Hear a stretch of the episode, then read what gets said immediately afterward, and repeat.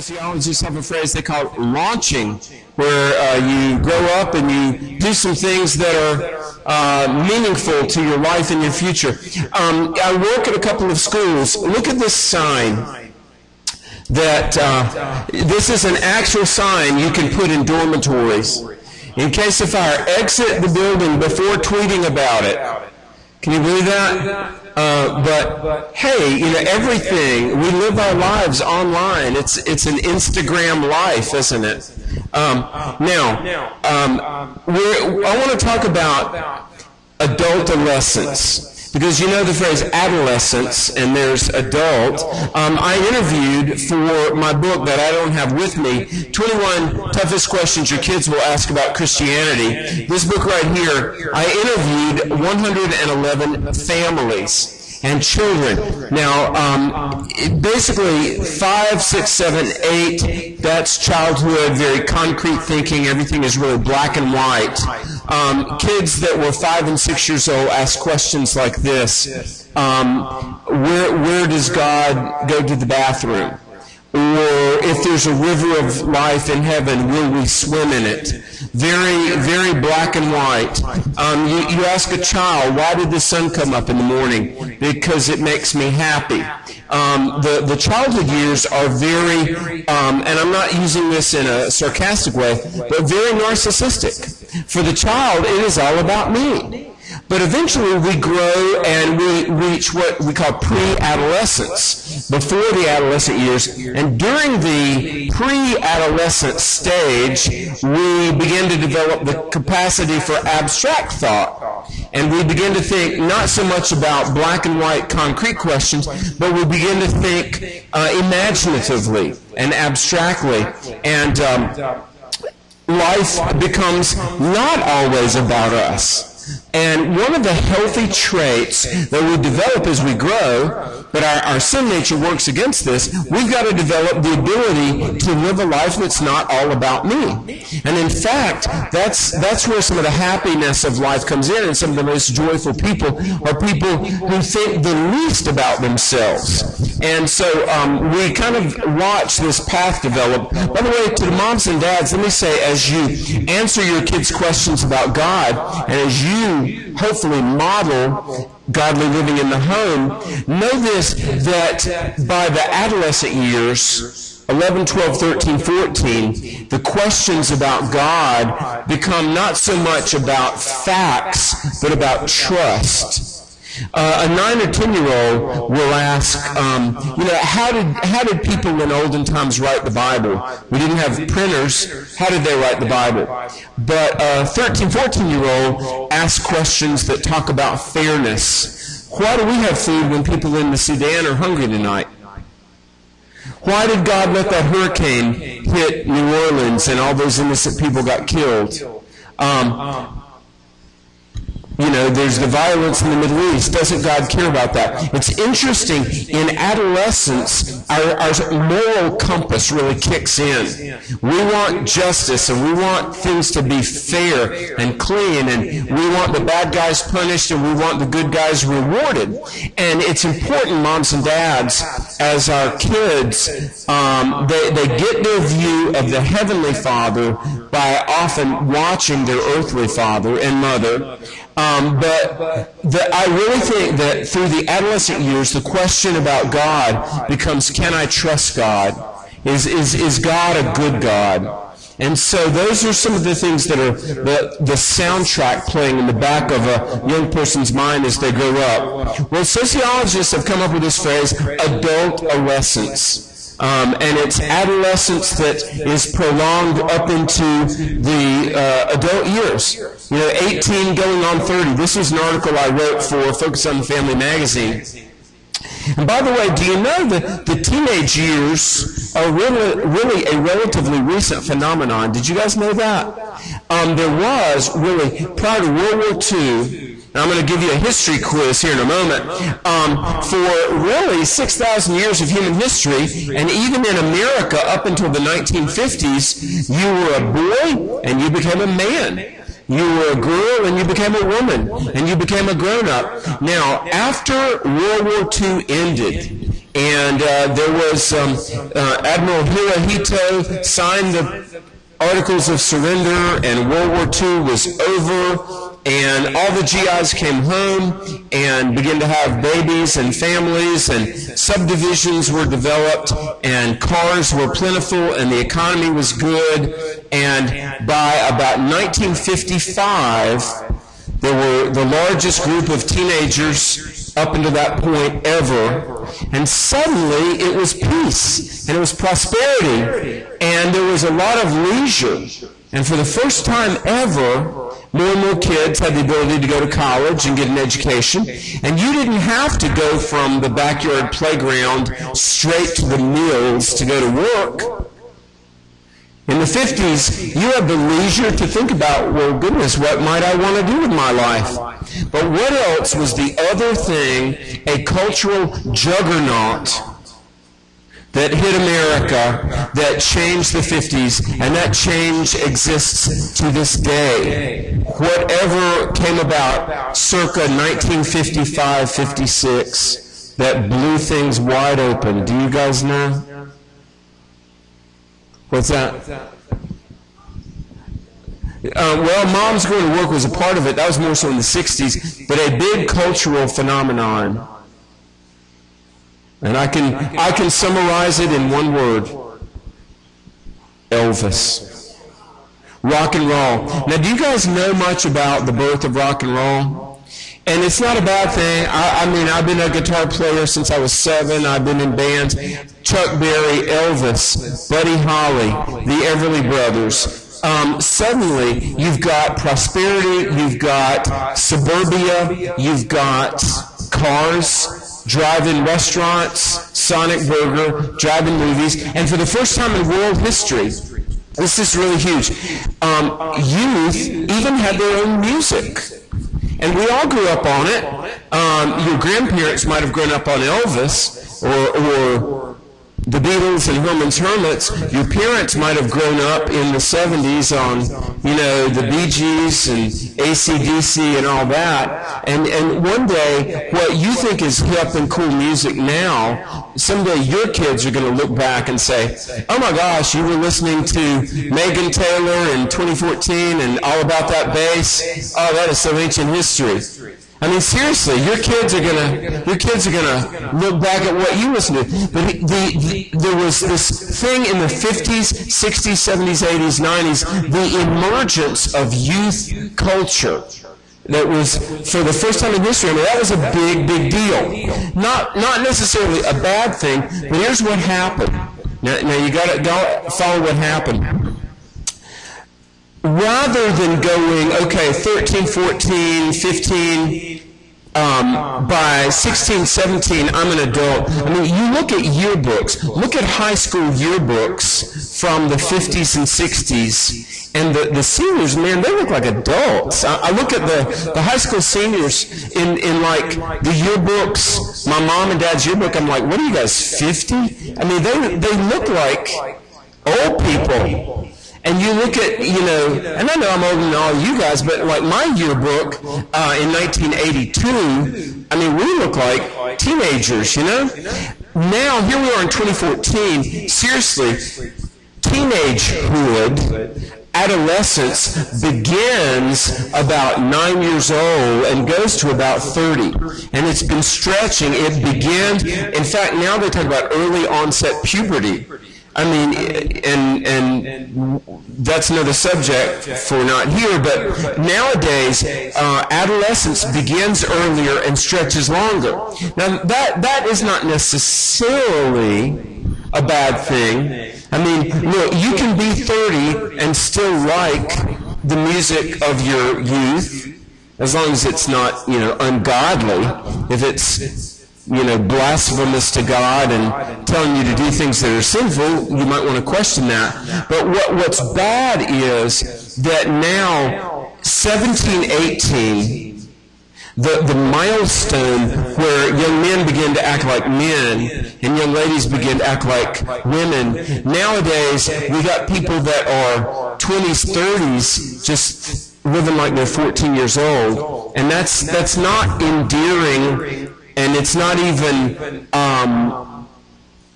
unique. It's pathetic. I don't know if you saw in the news, this was, I think, in Raleigh last week. There was a woman at a club, and she left her baby in the car. It's like 2 a.m. She's in there, passed out drunk, and the cops arrested her because she's drunk. Her baby has been in the car for hours while she's been in the club, drinking, partying, and turns out this woman is like 40.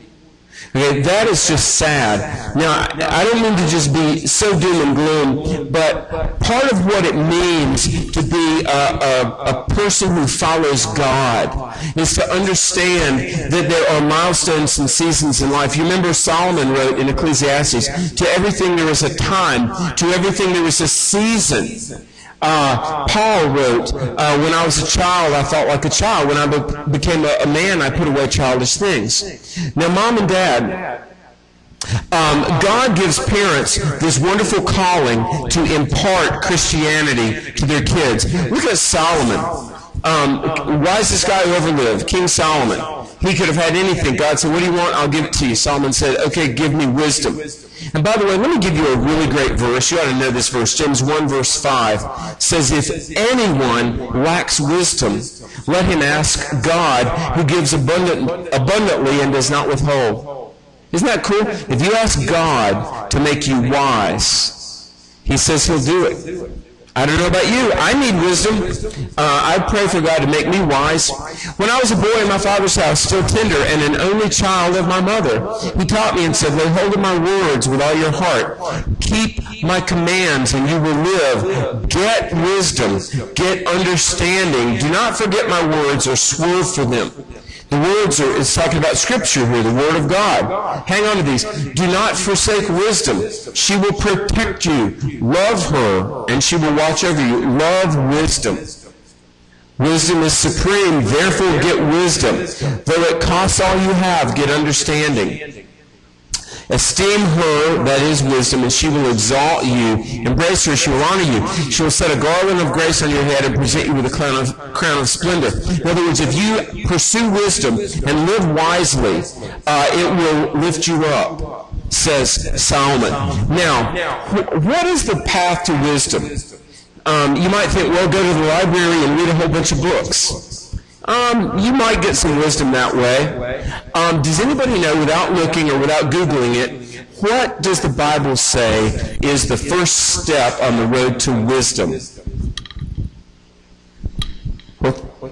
Yep, do you know what verse that is? Fear of the Lord, Proverbs 1 verse 7 says, the fear of the Lord is the beginning of wisdom. And it doesn't mean that like, oh my gosh, I'm afraid of God, but it's like reverence and worship. God, I get it. You made me. You're the Lord of my life. There's a verse, and the whole seminar could be summarized in this. This is my life motto.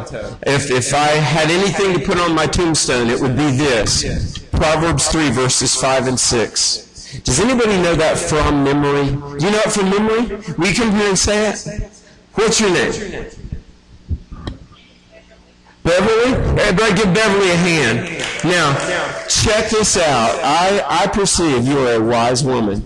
So, lay it on us. Proverbs 3, verses 5 and 6. And I only know it because it's my favorite verse in the whole Bible. Trust in the Lord with all thine heart, and lean not unto thine own understanding. In all thy ways acknowledge him, and he shall direct thy paths. Wow, and that's your favorite verse. Well, you are wise. Proverbs 3, 5, and 6. Amen, amen. He's like, eh. Yeah, I know you've heard this. Mark Twain. Mark Twain, very famous writer. You ought to read Mark Twain. He said, when I was 15 years old, I thought my dad was the dumbest man in the world. I'm 21 now, and I realize how smart and wise my dad is. It's amazing how much he's learned in only 6 years. But who was it that really grew and learned? It was Mark Twain. No, he'll rise up one day and say, Mom is cool. But trust in the Lord with all your heart. Do not lean on your own understanding, but in all your ways acknowledge him, and he will direct your path. That's the step to avoiding adolescence. Kids, let me tell you, go into college earning a degree, disciplining yourself. It's going to take the help of the Lord, but it's going to take character. And let me challenge you, character is not built in a pain-free environment. Just like this, I mean, let's say you're broke and you want to, you know, earn enough money to buy a car. And, you know, let's say you're going to try to save up $3,000 and buy a car, your first car. And you're like, wow, I don't have any money. I'm going to have to work. And the lady next door is offering to let me mow her yard. And that's really dirty, and I get sweaty in the hot sun. And I get so tired that my body hurts. And what little money I had, I was going to do some downloads from iTunes. But you know what? If I spend $12 a month on iTunes and I don't do that, in 12 months I'll have $144. Well, that'll go a little ways to my $3,000. Let me tell you this. Saving money is painful. Just like creating me. Try to use your imagination here for a second. God created this big universe out of nothing. He spoke it into existence. You and I can't do that. I can't just say, let there be a Lexus. I mean, I could do it, but what's there is not a Lexus, just my hot air, you know?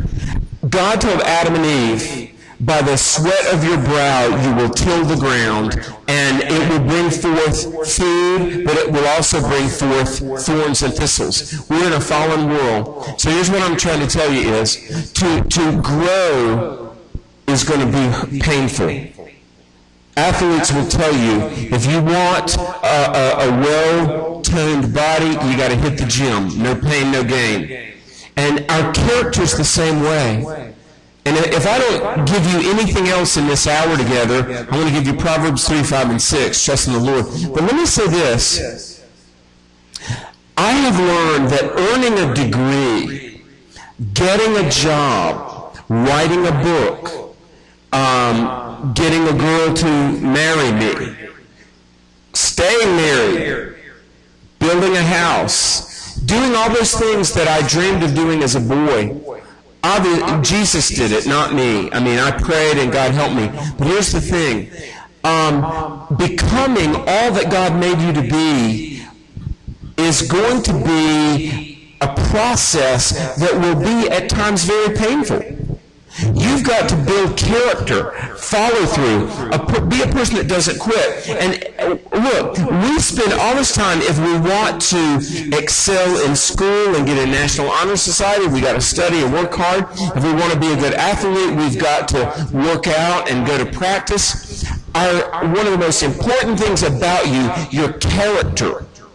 And I'm telling you, your virtue, your attributes, you tell the truth, you're a person of your word, you're a person who can do the right thing even if it costs you. Character doesn't happen automatically. Your muscles don't develop unless you work them out. Intellectually, you don't really have friends unless you grow the friendship. And why should we think that our character would grow without some investment from us?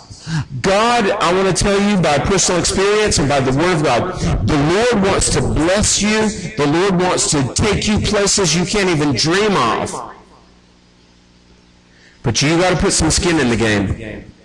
God is not just going to passively dump wealth and success and achievement and even happiness into your lap. You want to be happy? You want to be successful? You want to look back when you're 50 and go, wow.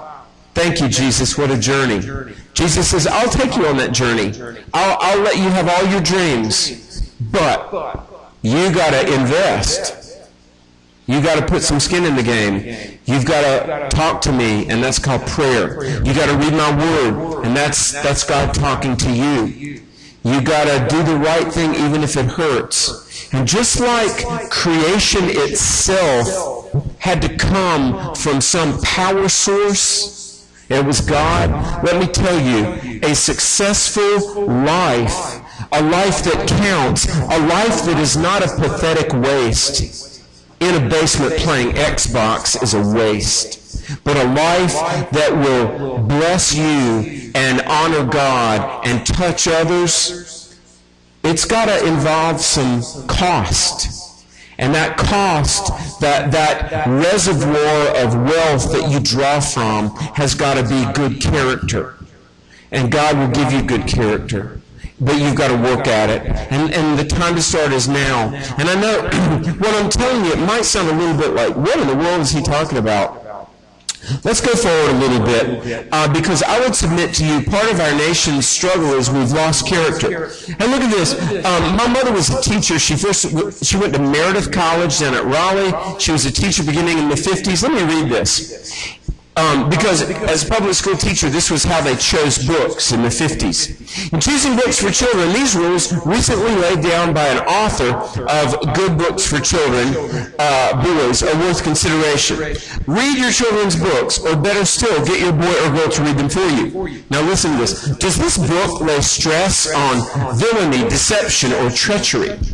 Are all of the incidents in the book wholesome or true to life?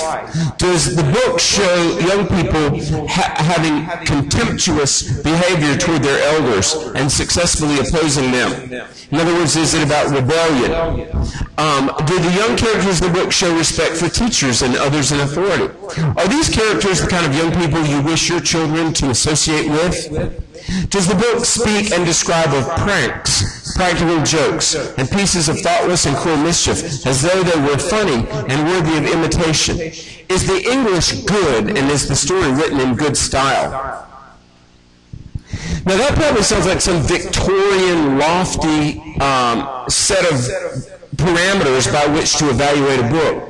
But you got to understand, there was a time when character and respect and honesty and that which is upright and wholesome was really affirmed, because those that were teachers, those that were in positions of leadership, felt like part of you becoming a successful adult that launches is due to good character. And since what you read kind of shapes how you think, we want to choose books that are thumbs up on the character. Now, my goodness, so many books nowadays are about rebellion, are about sexuality outside of marriage, are about curse words and things that really will soil your mind and darken your heart. The only reason I'm showing that is to show you how far we've fallen. No doubt most public school teachers would laugh at this today. Because, you know, I'm going to say that again. Oh, wow. PA, thanks, guys. Our sound system is wonderful. Average young couple getting married between ages 24 to 29. Most young couples, when they get married, will start their marriage with $5,000 to $13,000 worth of credit card debt. That's not a good thing. If you do not get a brand new 48-inch plasma screen financed at Best Buy, you won't die. In fact, that's an educational opportunity. Without that big screen TV, see, if you get the big plasma screen TV, then you've got to get Dish or DirecTV or Comcast or Time Warner, and they're going to go up, and that's going to be $49.95 a month plus fees. And AT&T U-verse, and you're just going to be spending money to become a mind-numb zombie. And look, we think sports and we think television is so much, and we got to watch, you know, all these shows and everything. Can you tell me what sporting event you were so wrapped up in 3 years ago today, and who it was playing and what the final score was? You can't. We've got to get back to a culture that thinks more about things that are eternal than temporal. Look at this. Here's the disturbing and incontrovertible truth. Cyberculture is turning us into a nation of know-nothings. By the way, and I know, believe me, I am keenly, vividly, graphically aware that I'm sounding like some old grandfather just ripping on stuff. By the way, when you handle a book, there's just something organic about touching the pages. And now Psychologists have a word. There's online or screen reading versus what they call deep reading. Deep reading, when you hold a book, whether it's the Bible, I happen to have a Bible handy, as you touch the pages, your senses are more engaged. They've done study after study. More synapses are firing. When you read a book, you're not able to click on a different window. We're to the point now, we've been really in the digital age now for 29 years. Next year is really the 30th anniversary of the internet proper. See, your mind, as you're reading on a screen, your brain, like Pavlov's dogs, are kind of conditioned. You know you're about to click on some other window because you're only on a screen like 90 to 120 seconds. So your brain just doesn't really commit because it knows you're about to click on a different window. And study after study shows we retain and we remember so much more of what we read out of a book than on screens. That's why sociologists are saying the internet is turning us into a nation of no-nothings. Now,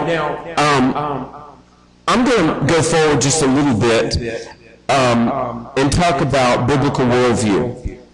Now, in my final session, I'm really going to unpack worldview. Do you know what I mean when I talk about worldview?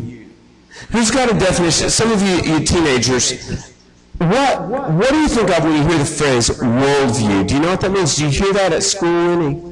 Worldview. If you go to a Christian school, you probably do. Who knows what worldview is? What does it sound like? What does worldview sound like? Can you give me something? Thanks. Like what the world views on everything? What the world views on everything. That's very, very true. Good one. Yay. What's your name? Jenna. What do you think of worldview? When you hear the phrase worldview, can you give me a definition of worldview? History? I don't know. I ain't never studied it. History? History is part of it. Anybody got a thing they want to add to this definition? What is view? V-I-E-W. Perspective, how you see things about the world. Now look, everybody has a worldview. And a worldview says what's important, what is worth paying attention to, what is life about. Really, three big questions. Origin, purpose, destiny. Origin, where did I come from? Purpose, why am I here? Destiny, where am I headed? Worldview speaks to all of those things. Now, let's talk a little bit about the Christian worldview. What are some of the things of a Christian worldview? Some of the components, some of the nuts and bolts. Anybody want to tell me? I just landed from Mars. I don't know anything about anything. What is a Christian worldview? What's that? Where we're going? And where are we going? Ultimately, where are we going? Heaven? If we know Jesus. All right? So the Christian worldview has something to say about the afterlife, okay? What else is part of a Christian worldview? Creation. Very good. What's your name, bro? Seth. Good answer. Creation. So there was somebody who made all this. We didn't just evolve, right? All right? So there's Christianity has something to say about our past. Christianity has something to say about our future. What else can a Christian worldview tell me?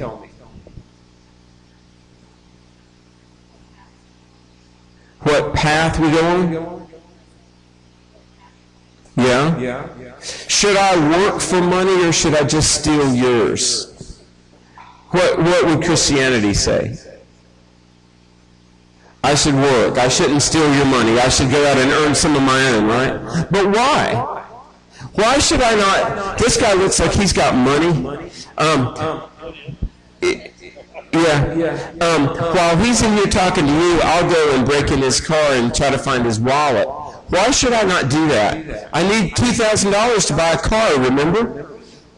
Well, let's assume that you've got a stash out in your Lexus.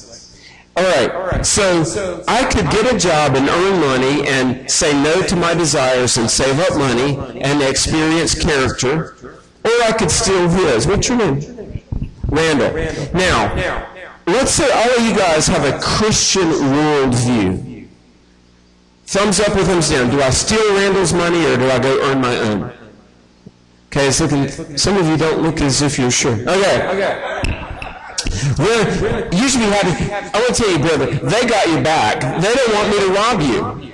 All right, and that's fine, but let me ask, why, from a Christian perspective, why should I not rob Randall? Because there's consequences? Okay. Okay, this is really good. Okay, if I robbed him, there's consequences, very true, that would involve cells and bars, and I don't want those consequences. But what else you were saying? That's true. It is our beliefs. But what about the terrorists that would say, well, our beliefs are to kill you and take your stuff? So I understand it is our belief that stealing is wrong, but why do we believe that? What were you going to say?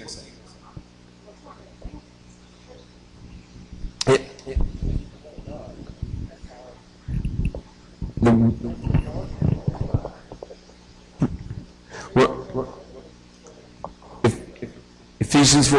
And this is a good answer.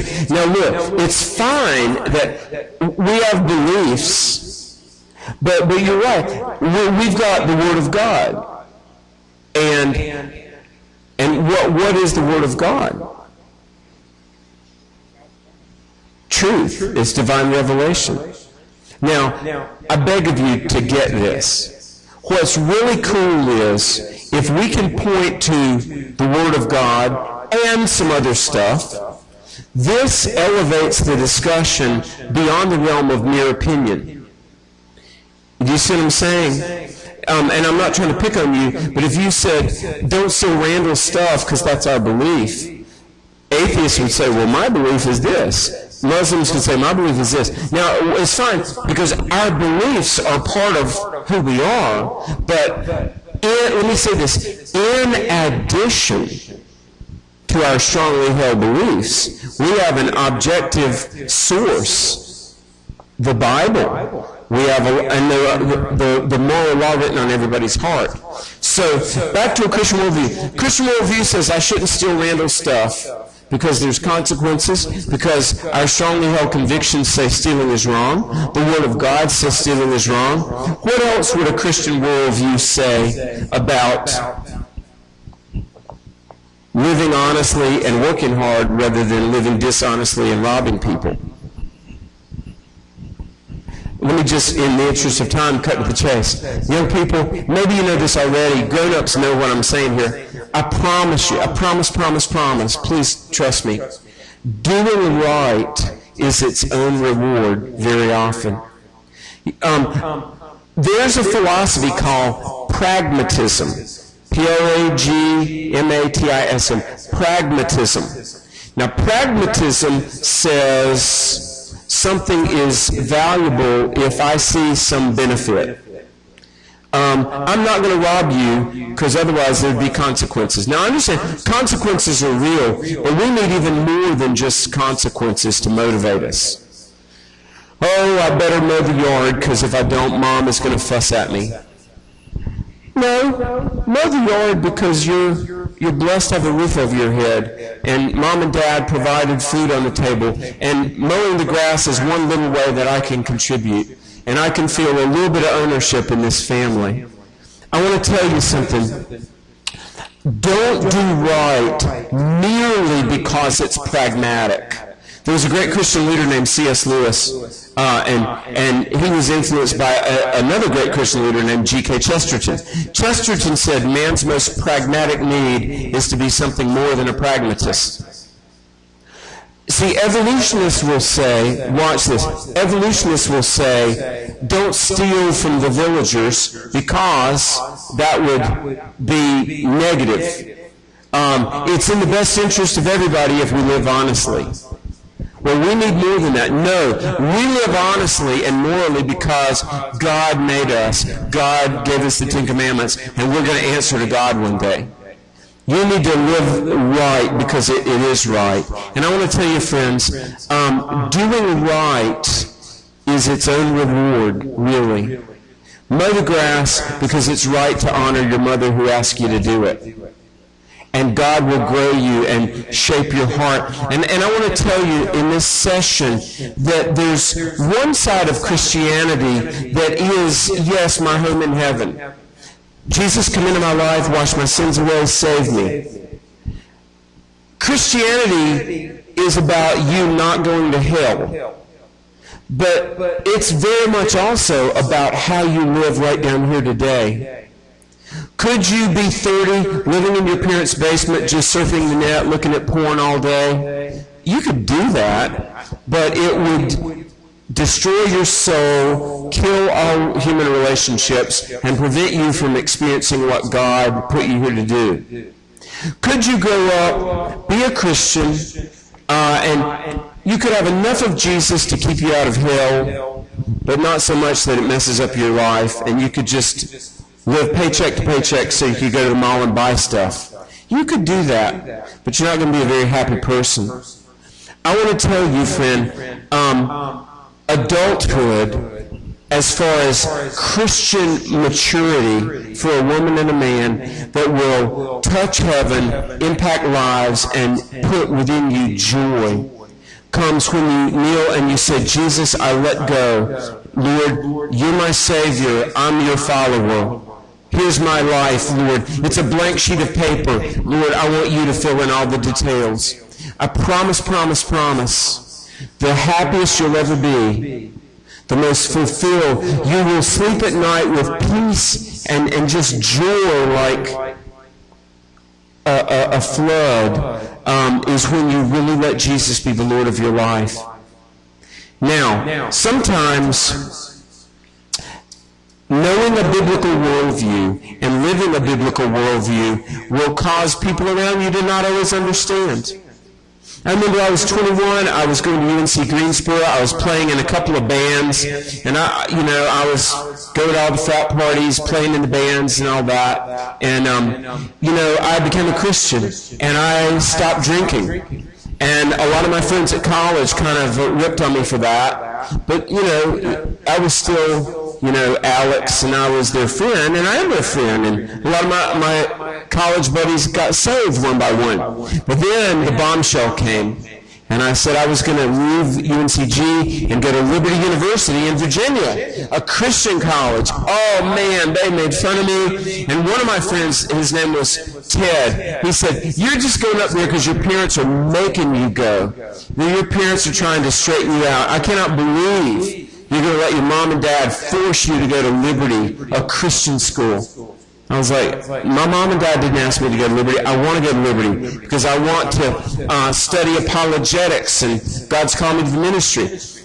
I don't know if you've ever been made fun of for living for the Lord, but hey, that's just an occupational hazard. Don't let that worry you. If you're a Christian, part of the challenge is to follow Christ even at the risk of being misunderstood. Let's talk about one other thing, and I'll explain this slide in just a moment. God made you a male, a female. God gave the human race this wonderful gift called sexuality. And you may have noticed that our culture really doesn't view human sexuality in biblical terms anymore. The Bible says, husbands, love your wives. Wives, love your husbands. But the Bible, it's amazing. Now, we're grown-ups, so a little bit of Greek. The Bible says marriage is honorable in all things, and the bed undefiled. And the word for, it's translated in English, the bed, is the word for sexual intercourse. Marriage is honorable in all things, and intimacy between a husband and wife, God says, yay, blessings to you. But look, this is an old analogy, But it's a good one. Hey, you keep fire in a fireplace, it'll warm the house and get you through the cold winter. You take the log out of the fireplace, it'll burn the house down. We live in a culture where much of the messaging that is given to you is that sex is your resource to use any way, any time, any context of your choosing. God says, look, I love you so much, I've told you the boundaries and the parameters where sex can have its fullest expression, its greatest satisfaction, and that just so happens to be within the context of marriage. Study after study show the people that have the greatest satisfaction, the most sex, the greatest satisfaction is within a heterosexual, committed, long-term, one man, one woman, one lifetime relationship. And let me just encourage you, if you've blown it sexually, God loves you, He will forgive you, God will restore your heart. But if you have stayed pure, as I hope you have, then remain pure. Do that thing that is so rare but so wonderful, and that's to live out your life, including your sexuality, in God's terms. That's part of a biblical worldview, is to let God, not culture, inform what you believe about sexuality. Now look at this. Without a biblical worldview, George Barna, I don't know if you've ever heard of George Barna, but he's a researcher that's very respected. Praise God, I have 6 minutes. Don't leave me. Listen. Barna says that we need to teach a biblical worldview, because without this, all the great teaching goes in one ear and out the other. See, I'm saying do the right, avoid the wrong. And you might be thinking, why? Because God is real, because God has created you, because God knows you, and while God loves you and God will bless you, God will also cause you at the end of your life to give an account. And you'll answer to the Lord for what you did with what you had, how you lived in light of what you knew. And too bad, you know a lot. There's a lot of God's revelation that you've been exposed to. So let me tell you what you'll not be able to do. You'll not be able to say, God, I didn't know. God, don't judge me, I didn't know. No, you knew. You knew. Because there's your conscience, your heart, there's Scripture. You say, yeah, but God, I knew, but I just didn't have time to read that book. God says, too bad. It was there, should have read it. If you didn't read my word and you didn't know my law, that's not my problem, because I told you. Plus you had Sunday school teachers and ministers and parents that loved you and they told you the truth. A biblical worldview. Live right. Do right. Obey the Lord who loves you. God hasn't laid down the boundaries because He wants to squelch your fun. God has shown you reality because He doesn't want you to play in the street and get run over by a car. The parent who says, stay in the yard, if you go out in that road, I'm going to whip you.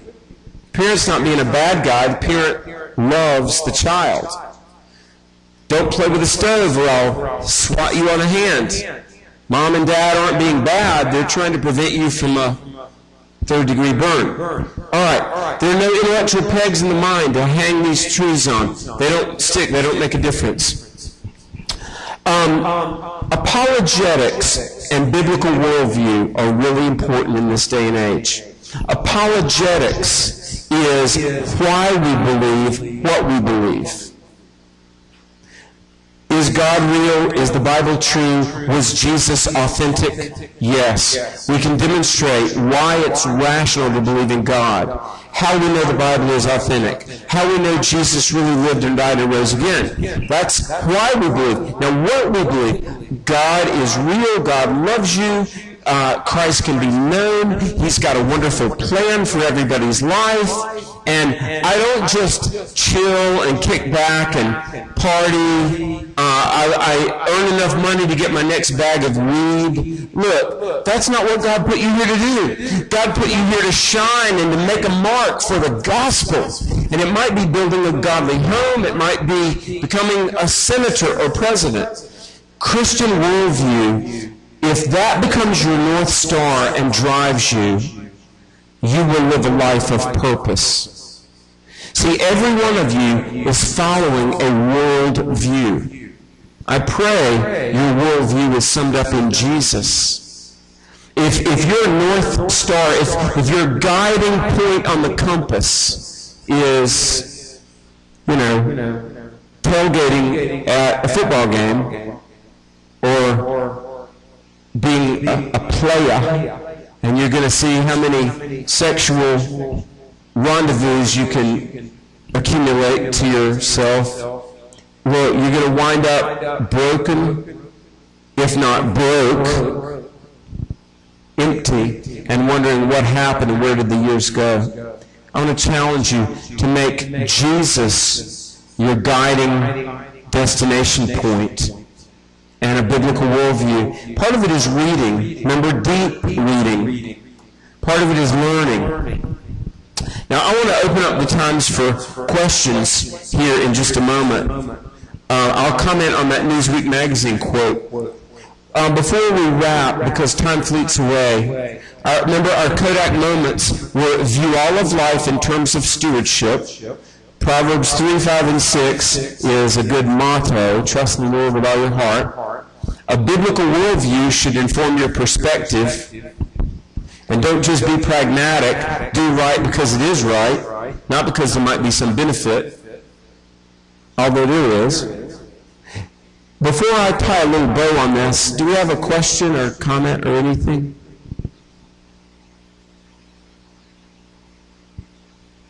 Let me say this. Failure is not final.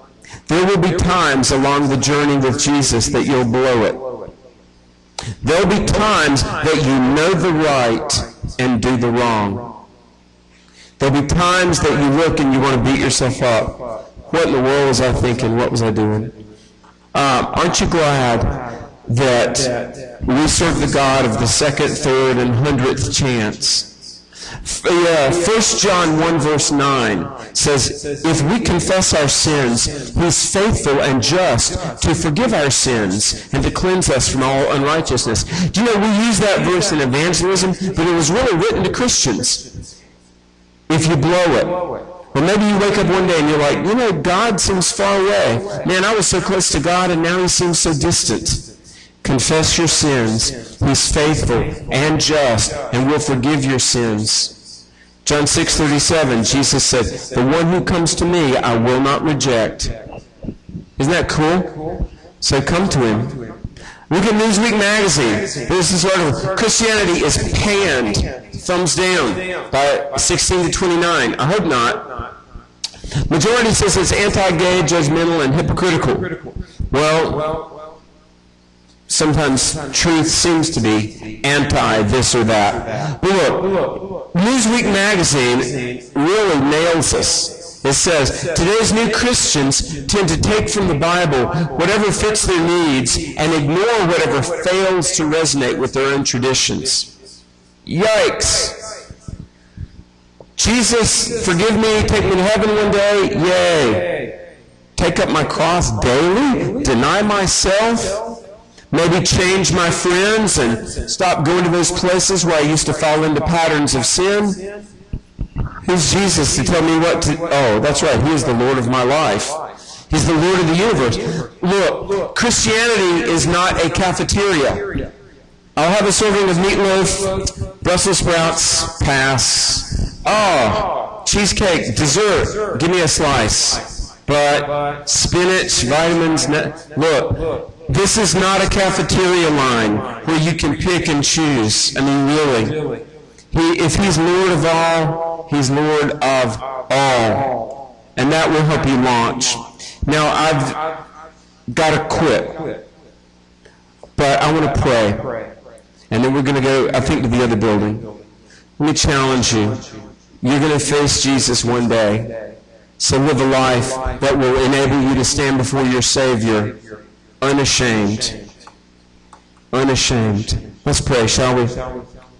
Father, in the name of Jesus, thank you so much that you gave us your word. And you said in Psalm 119, how can a young person keep their way straight and clear and pure? By taking heed to your word. So Lord, I pray for myself that I would take heed to your word. But all the moms and dads here would recommit themselves to building a Christian home. And Lord, especially for these teenagers, Father, thank you so much for a generation of young people that are so bright and so just full of energy and smiles. Lord, it's exciting to see. And I pray the Spirit of God will rest on their lives. Lord, that you will help them to walk with you, to avoid sin, to cleave to the Savior. Lord, in this nation that is so desperately in need of change, Lord, would you raise up young people that understand a biblical worldview and are committed to live it, and that they launch not only for this life, but ready for eternity. In Jesus' name and for his glory we pray. Amen. God bless you in Jesus. Thank you, sir. God.